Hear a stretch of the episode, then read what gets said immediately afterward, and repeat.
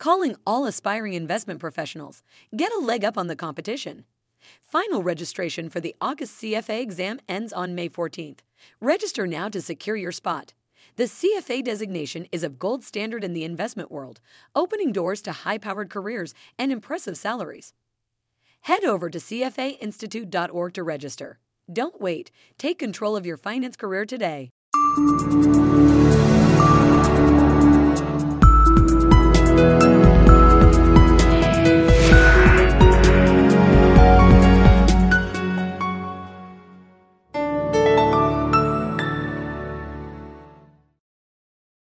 Hi, this is Jason Voss, Content Director with CFA Institute. Uh, thank you for joining us on another Take 15 interview. This is where we interview leading practitioners of finance as well as great thinkers.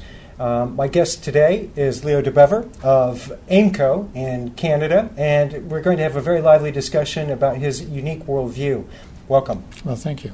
I wonder if you could uh, establish an investment context. Um, I think it's always important to like lay down the current Right. context. This may be viewed, for all we know, five years from now. Like, Oh. what's going on right now that people should be appraised of? Well, we're, we're living in a world where the outlook for the bond market's either terrible or really terrible. The outlook for the stock market in the short run is a little dicey, but in the long run, probably below average. Uh, so I think the, the the problem that people like me face is where are you going to find return to finance pension plans that are expected to earn six percent a year or whatever.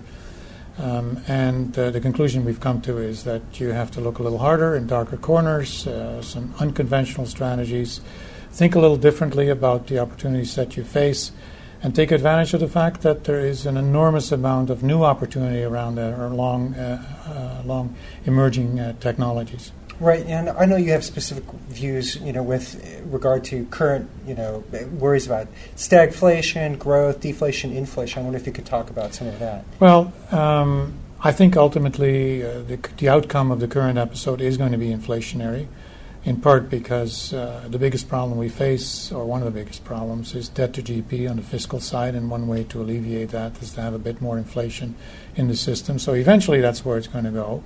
Uh, right now, not because uh, the economy is not burning or running on all cylinders. Sure. So the central bank is trying to uh, keep it going. So um, the lower growth hypothesis, which uh, some well-known economists uh, subscribe to, I disagree with that completely.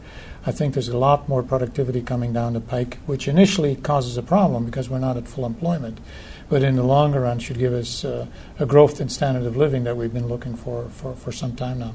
Right, and I know that one of the things that gives you confidence, right, and, and Right. this somewhat optimistic viewpoint is because you have a very unique investment philosophy, one that I appreciate, um, called investing between the cracks. I wonder if you could, for our listeners, talk about that a little. Okay, we, we, we're used uh, to do asset allocation. We're doing risk allocation. We're risk managers more than asset managers. And once you start thinking that way, it doesn't matter what, an asset, what box an asset fits into. All you care about is what is its risk, what its expected to return.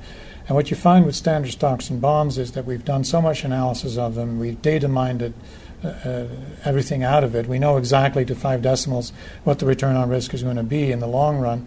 And the better opportunities are in places that are sort of in between stocks and bonds. Private equity, it looks a bit like real estate. Real estate looks a little bit like bonds.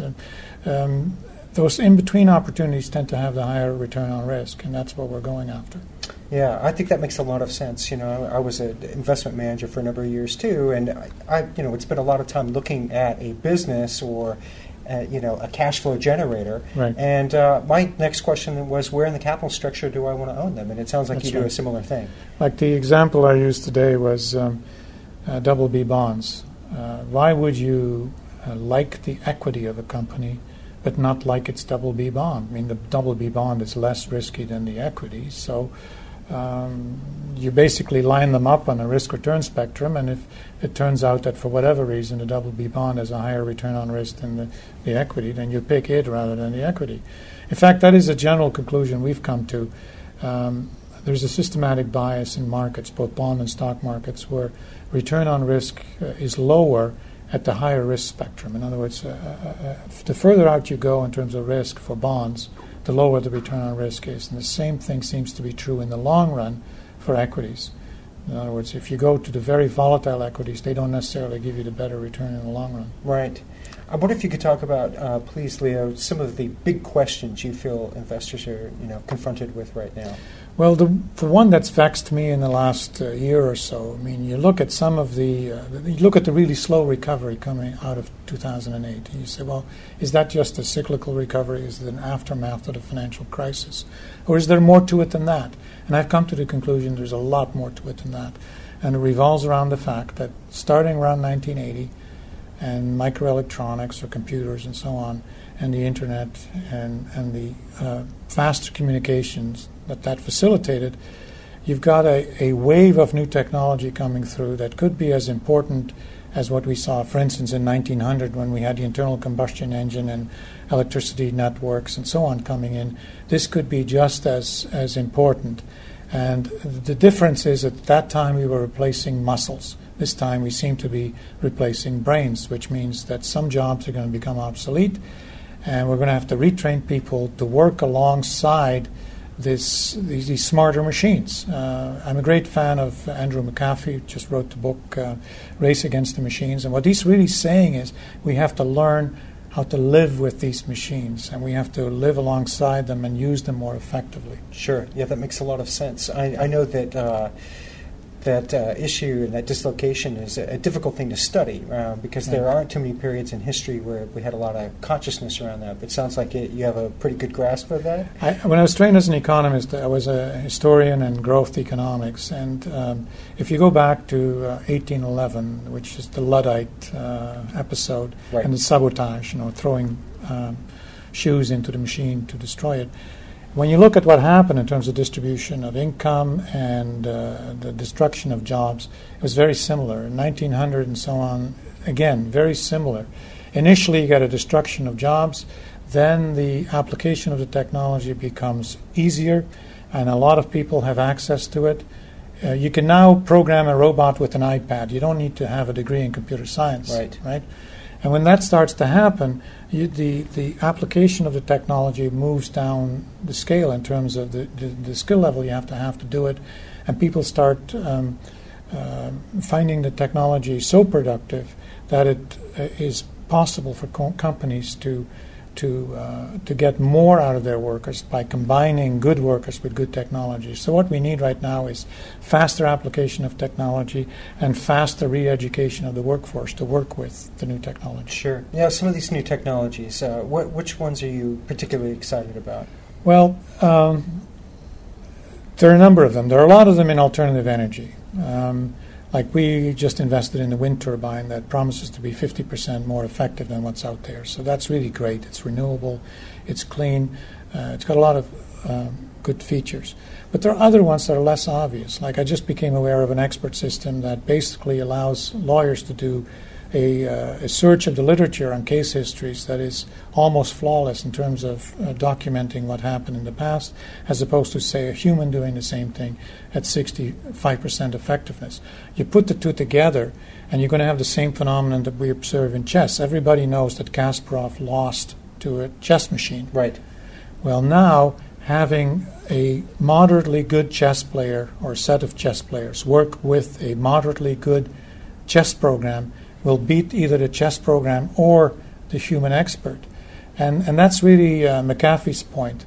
You have to run with the machine. You have to learn how to live with it, have it do what it is good at, and you supply the stuff that you're good at. And the combination of the two is way more po- powerful than you would have if, if each of you tried to do the same thing independently. Yeah, very interesting. So, what are some of your big themes? Uh, we're working, and, and this is there's only one new theme. Ever since I've been at Ontario Teachers, we worked on food because there's a great increase in demand for protein mm-hmm. in Asia, given the, the new middle class that's emerging there. And so, uh, areas like Alberta, where agriculture is, is, big, have to supply more food. And we're working on technologies that allow the productivity of agriculture to increase. Then, energy. Every major uh, change in productivity and standard of living has revolved around either the use or the production or the conversion of energy, and it's happening again. Uh, and then materials. Um, uh, if, if, if Asia and India tried to uh, evolve with the energy intensity that we were used to at their stage of development, there wouldn't be enough to go around. So there's a lot of innovation in the use of materials that can be very productive to invest in and profitable to invest Right. in. And then there's technology itself, the fact that um, brains are being replaced by machines and that we have to retrain ourselves to work with that. And there's some really good opportunities. What I find interesting, I, I've been here in San Francisco now for three days. Some of those big opportunities revolve, are, have such a big, a short payback period Sure. that uh, you know if you can make an expenditure and get your money back in six or nine months, why wouldn't you do that? Right. right? And and so it's those opportunities that excite me, and instead of being afraid, uh, I'm more excited about the fact that they're going to have that positive impact that we talked about earlier. Leo, you have seemingly a very broad world view. I'm guessing that your reading list is pretty extensive. I wonder if you could talk about some of the things that you use to help you discount that information landscape. Well, lately, uh, this whole question of productivity and, and the, the innovation and why the normal indicators are breaking down. Uh, I found uh, McAfee's book on uh, Race Against the Machine very, very, very uh, descriptive of the conclusion that I reached personally, but he said it way more eloquently. That's the nice thing about being a professor, right? You can focus on making it sound good. Right. Uh, but that helped me. Before that, Triumph of the Optimist was a really uh, an eye opener uh, in the sense that it helped me illustrate to the people I work for how volatile markets are on a multi-year basis and how our concept of um, that we're able to produce predictable returns over, say, a four-year horizon that is just completely wrong. Uh, risk does not depreciate or does not diversify over time. The absolute risk actually increases in Mhm. terms of outcomes. Uh, so that was that was good. But I, I, I read almost anything on um, new ideas, new ways of looking at it. I find that in building investment teams, the same thing. Finding people who have different ways of looking at the same problem usually ends up producing a much better result. So you need to read, you need to argue, you need to look at things from a different perspective. And no idea is too crazy because usually there's some element of truth to it that you can use in designing a better policy than the one you started with. Yeah, it's interesting. Yeah, I, I had analysts that worked for me, and I would encourage them always. Okay, yes, there are your knowledge boundaries and what you do know, but that's less interesting than what you don't know. That's always going to be a larger set, and identify what you don't know and go explore there. It sounds like you have a similar philosophy. It is, and you have to be very careful that you don't overestimate what you do know. And in our field, um, I truly believe that uh, the returns on assets, the return on assets, has less to do with technology than it has to do with how the technology is changing the landscape and the trade-off between fear and greed and the volatility of returns that flows from there. In other words, 10 people could look at the same technology and come up with 10 different conclusions where it eventually will pay off or not pay off. And it's that uncertainty and difference of opinion that ultimately shapes markets. And that's what to have to try and figure out. It's a good example of that. It, we, at one point, we did an analysis of S&P 500 uh, in terms of the defined benefit obligations that were not priced into the stock. Right. And uh, so we underweighted the ones that had a big exposure. We didn't get rewarded because it took the market a long time sure. to figure that sure. one out. Right. I get it. So So, my final question, uh, and this is a question that we oftentimes don't ask in finance, but I think is nonetheless important.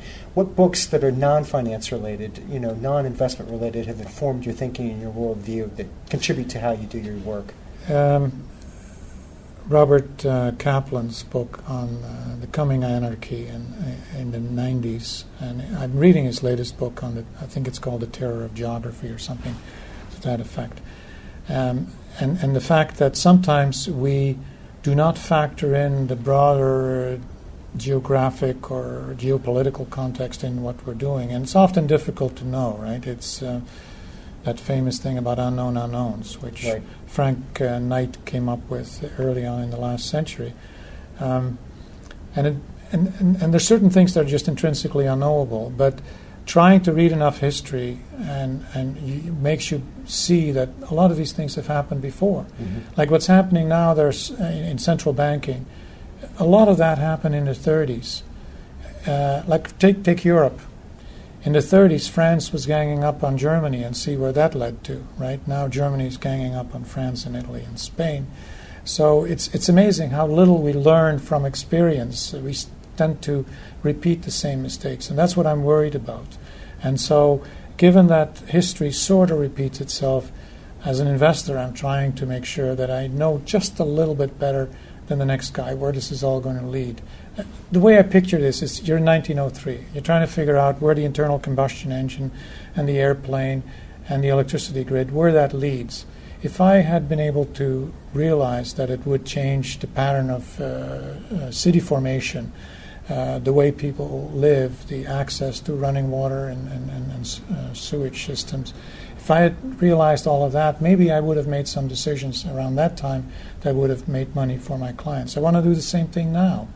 I, given that we know what technologies are out there, can we just be a little bit better in terms of anticipated where it all leads and taking advantage of the opportunities that are going to be big winners? Leo, thank you very much for being with us. And thank you very much for tuning in. If you would like more of our Take 15 series, go to www.cfainstitute.org. Thank you.